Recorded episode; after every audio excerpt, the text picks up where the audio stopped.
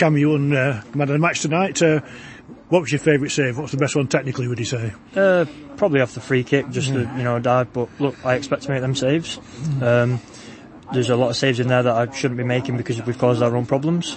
You know, it's not a great thing you keep getting man of the match in a nil-nil draw. Shows that we're off it today.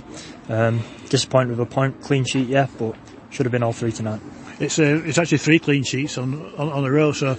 Uh, albeit we're, we're, a bit fortunate uh, tonight, but we have been pretty solid, haven't we, as a back five? Yeah, obviously we've not played many games together. I think, you know, we're up to 10 now maybe, collectively. It's changed a bit, changed the shape today. Look, we've, we've just got to stick together. Look, it, solid, be solid, and, and you know build on them clean sheets.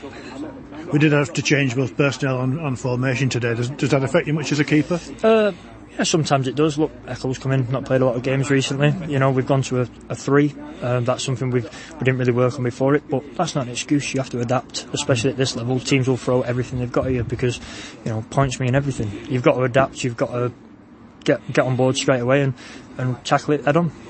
I've just talked, talked to Paul, and he's obviously not happy with the performance uh, tonight. Are you confident we can turn it around for uh, Radcliffe? Yeah, look, we've, we've got to turn it around. First and foremost, it starts before the game. Mentality, coming here, wanting to play football, wanting to win, and, and building on these clean sheets. If we, if we turn up like that on Saturday, we could be in for a long day.